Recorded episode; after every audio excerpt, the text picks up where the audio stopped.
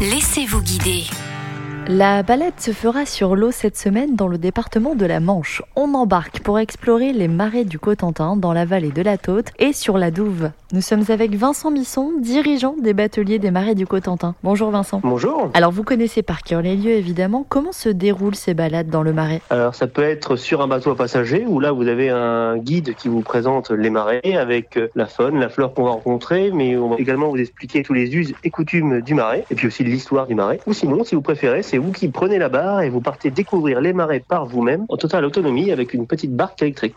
Qu'on soit en autonomie ou non, qu'est-ce qu'on va pouvoir observer sur notre parcours depuis notre barque ou notre bateau? On va pouvoir découvrir bah, déjà le territoire qui est les marais du Cotentin, donc une zone humide. Hein. Et puis au fil de la promenade, on va découvrir aussi les, euh, les oiseaux qui font partie de ce milieu, des oiseaux migrateurs ou aussi des cigognes, des hérons, des martins pêcheurs, euh, des cormorans, des canards, des poules d'eau. Enfin, il y a beaucoup d'oiseaux. Et nous sommes en plus sur des barques électriques, donc on On ne va pas déranger tout ce petit monde. Il y a zéro bruit, il y a que le bruit de la barque qui fend l'eau. Et puis oui, oui, il y a aucune pollution sonore, euh, c'est hyper agréable quoi. Au-delà des oiseaux, à quoi ressemblent ces marais? bah, Le paysage du marais, c'est un paysage qui est très plat, puisque du coup on est au niveau de la mer, hein, donc euh, c'est très très plat et c'est verdoyant.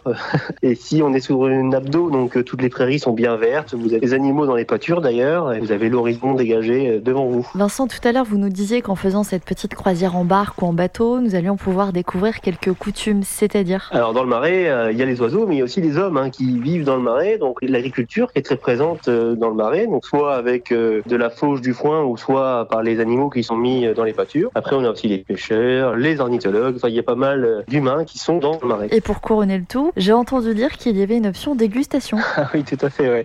Alors en fait, euh, sur le bateau à passager, on a une petite formule gourmande où en fait on fait la promenade commentée euh, dans le marais et au retour on s'arrête dans une petite maison éclusière, la seule maison d'ailleurs qui est en plein cœur des marais. Et là, on fait un petit repas du terroir dans cette maison éclusière avec que des produits locaux, de la charcuterie et du fromage, avec une torgoule maison et puis du cidre et du jus de pomme. Ça se passe souvent très bien. Merci Vincent. Pour les barques en autonomie, pas besoin de permis bateau. Un plan vous est donné avant de partir et l'itinéraire est balisé. Le départ se fait à quarante ans les marais en prenant l'autoroute A treize jusqu'à Caen, la huit cent quatorze et la nationale treize. Pour réserver votre balade, rendez-vous sur le site découverte marais point com.